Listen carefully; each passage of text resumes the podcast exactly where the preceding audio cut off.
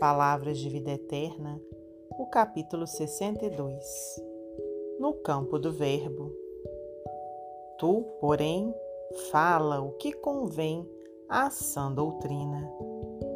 Paulo, Epístola a Tito, capítulo 2, versículo 1. Na atividade verbalista, emprega o homem grande parte da vida.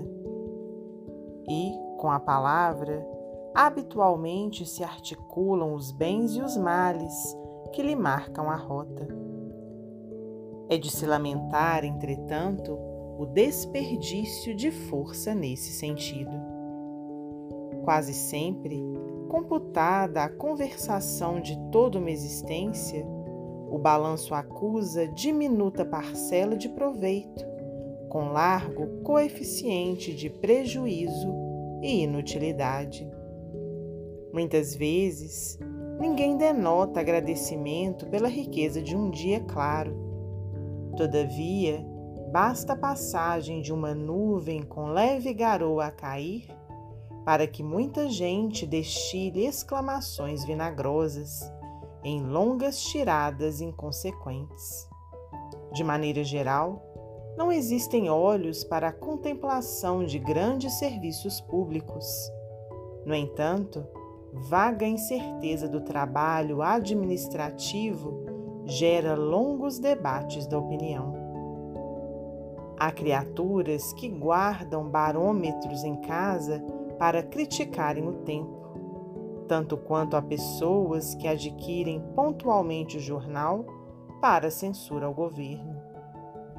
Muitos dormem tranquilos quando se trate de ouvir ensinamentos edificantes declarando-se enfermos da memória, mas revelam admirável controle de si mesmos quando o rádio anuncia calamidades, gastando vastas horas de comentário eloquente. Esmaece a atenção quando é preciso aprender o bem. Contudo, o olhar flameja interesse quando o mal surge à vista. O mundo em si é sempre um parlatório de proporções gigantescas, onde as almas se encontram para falar, combinando fazer. Raras, no entanto, conversam para ajudar. Desborda-se a maioria no espinheiro da reprovação, no tormento da inveja, na fogueira da crítica ou no labirinto da queixa. Para nós outros, no entanto, o Evangelho é seguro na advertência. Tu, porém, diz-nos o apóstolo, fala o que convém à sã doutrina.